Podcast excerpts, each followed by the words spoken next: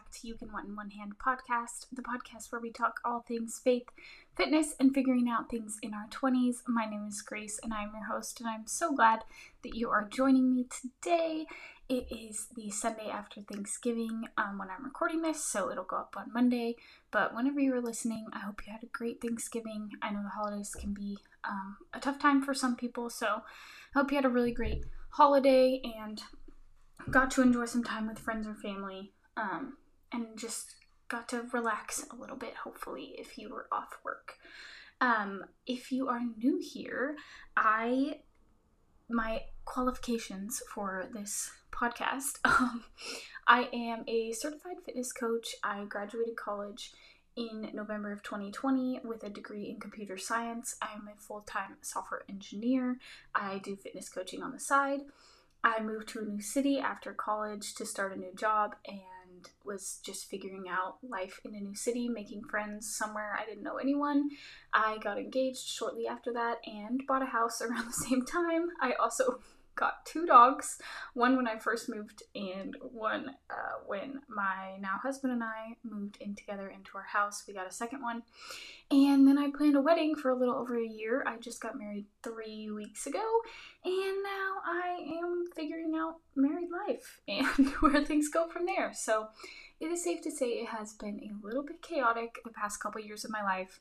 And I started this podcast because I felt like I was the only one going through these things and didn't have resources for how to navigate these new life experiences and wanted to talk about them so maybe someone else could benefit from my lessons learned. So that is why I started this podcast if you are new. But I usually jump into a little life update, highs and lows, goals for the week, and then we jump into the episode. So any life updates. Thanksgiving, we went to my parents' house, so our first married Thanksgiving. This is our first year splitting holidays. Um, and it was fabulous. We really just hung out. It was super chill. My family's Thanksgiving is always pretty relaxed. Um, did a little bit of Black, Black Friday shopping. I unfortunately had to work Wednesday and Friday, so it was not as exciting and relaxing as usual, but since we had just taken off for the wedding and the honeymoon, it didn't really make sense to take off again. Um, but we did get our wedding painting back. We had a live painter at our wedding, and my wedding was in Arkansas.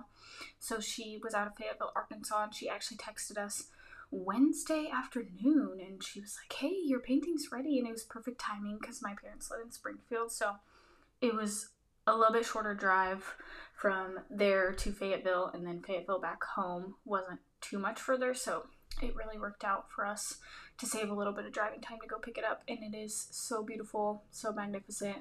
I literally it it's incredible. If you're planning a wedding, budget in a wedding painter because it is something I will cherish forever.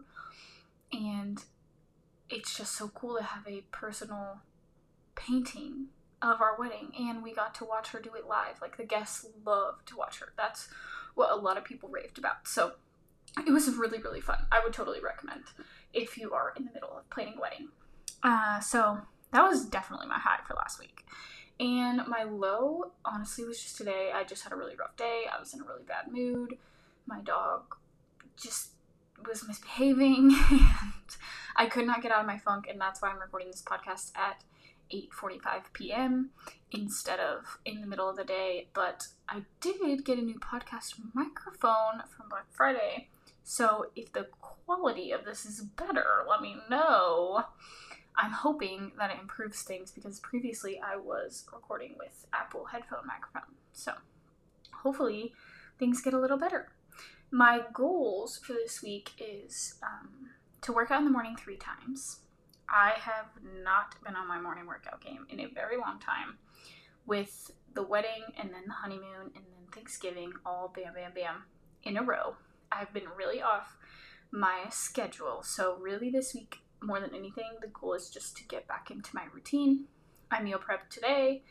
I am confident that I can get back into my routine this week. I just need the little push to not be lazy because like the week after the wedding, in between the honeymoon, I was like, eh, it's fine. The wedding's over. I need time to relax, so I don't get sick. For this week. Let me know your goals on Instagram. If you want someone to be there to hold you accountable, I can be that person.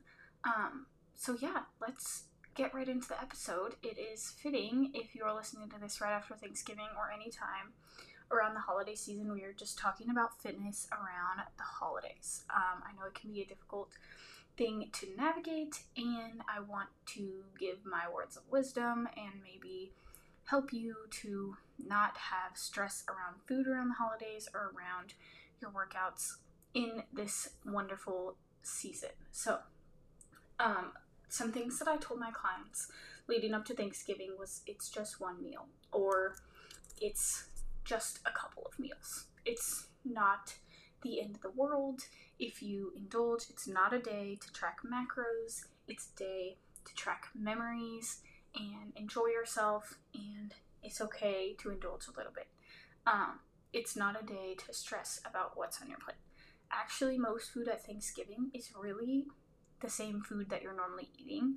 Um, it's all pretty nutrient dense, like turkey, ham, great sources of protein, potatoes, casserole, great sources of carbs, carrots, green bean casserole, whatever it may be. You've got vegetables. Like, it's not so bad as people make it out to be.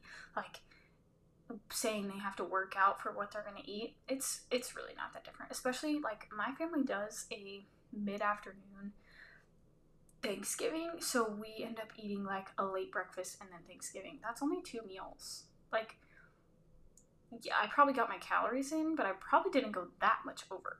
But even if you have to go to like two thanksgivings you're still you know not eating that much more than you probably normally eat because your body is also still telling you when you're full. So that's just what I told them regarding Thanksgiving.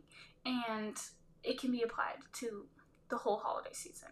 But the biggest thing is like it's a great time to slow down, enjoy life, and kind of try to de stress, decompress after the year. Hopefully, you have the ability to do that. Um, I know it's a big blessing to be able to do that, but I love the holiday season. I love parties. I love decorating. I love baking in the wintertime, especially around the holidays. And I just like it's it's a very food centered time, which is okay because food brings people together. So it's also like a together time and it's filling your cup and that's super super important too. So I love the holiday season. Um, but it can be hard with fitness in general. Like, not just on those holidays. Like, I would rather sit and watch a Hallmark movie after work than go on a walk, especially now that it's getting dark early.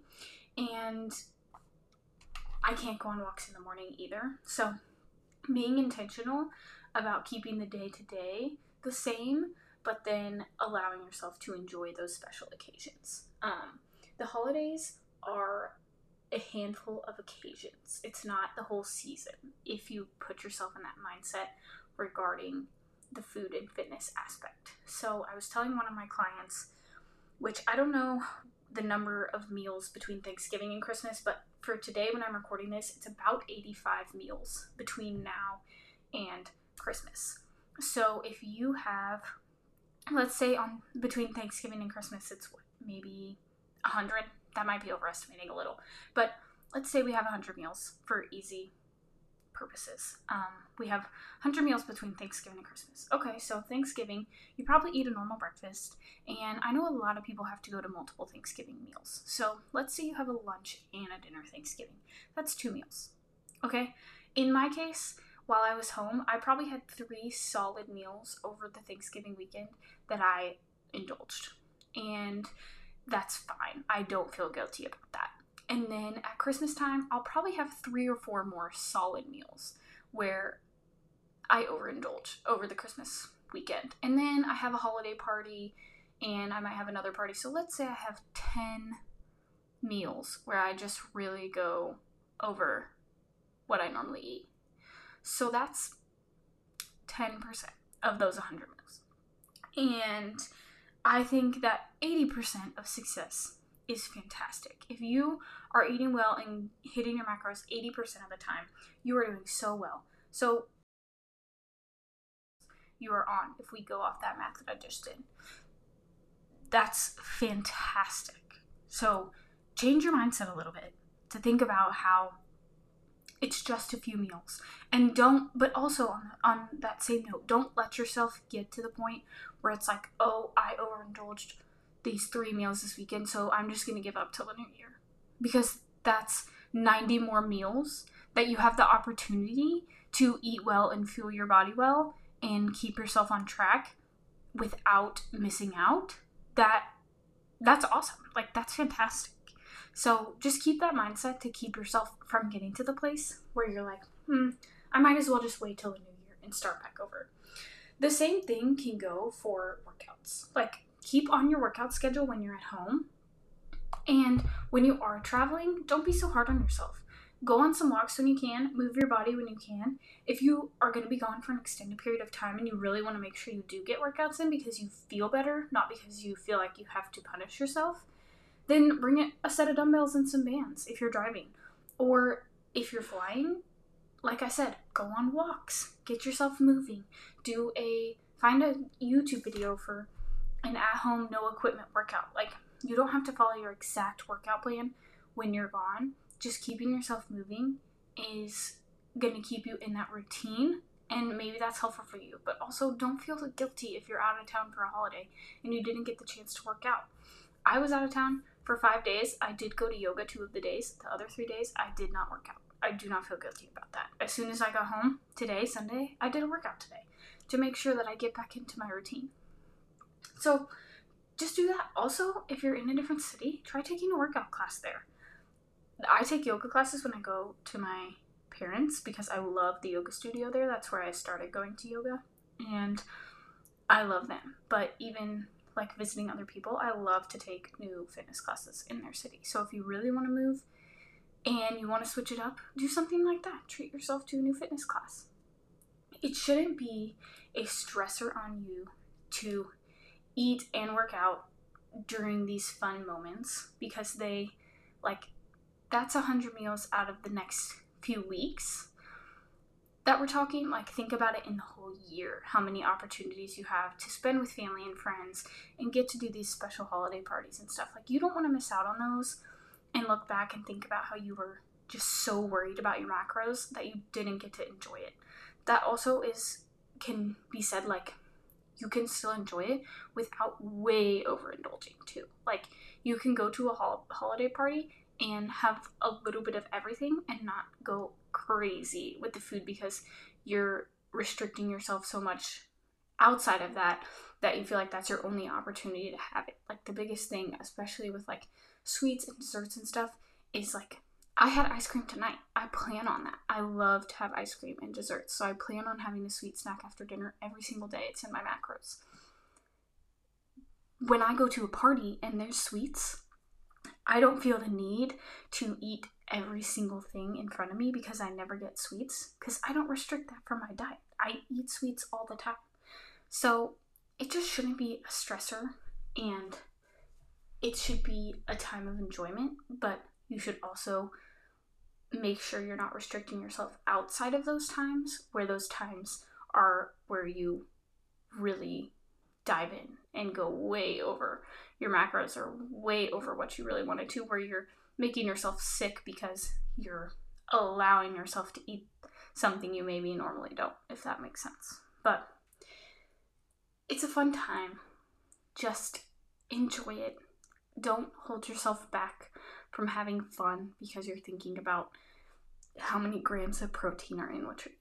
Just enjoy the few meals in the holiday season, the few handful of occasions and try to keep yourself in your routine the rest of the time so you don't fall off and say screw it till the new year because there's still over a month until the new year and there's a lot of progress to be made in over a month even with the holidays and special events coming up.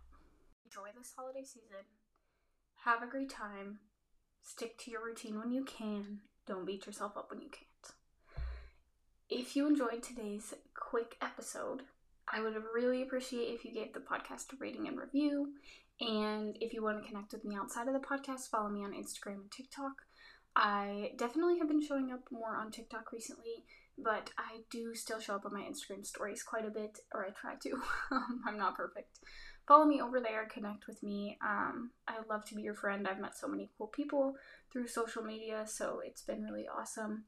And subscribe if you're not already. If you are new or you're not subscribed, I would love to have you. Um, I post weekly on Mondays, so stick around. I would love to have you around. But thank you so much for listening. I really hope you enjoyed today's episode and you enjoy the rest of your holiday season. I will talk to you all next week. See you later.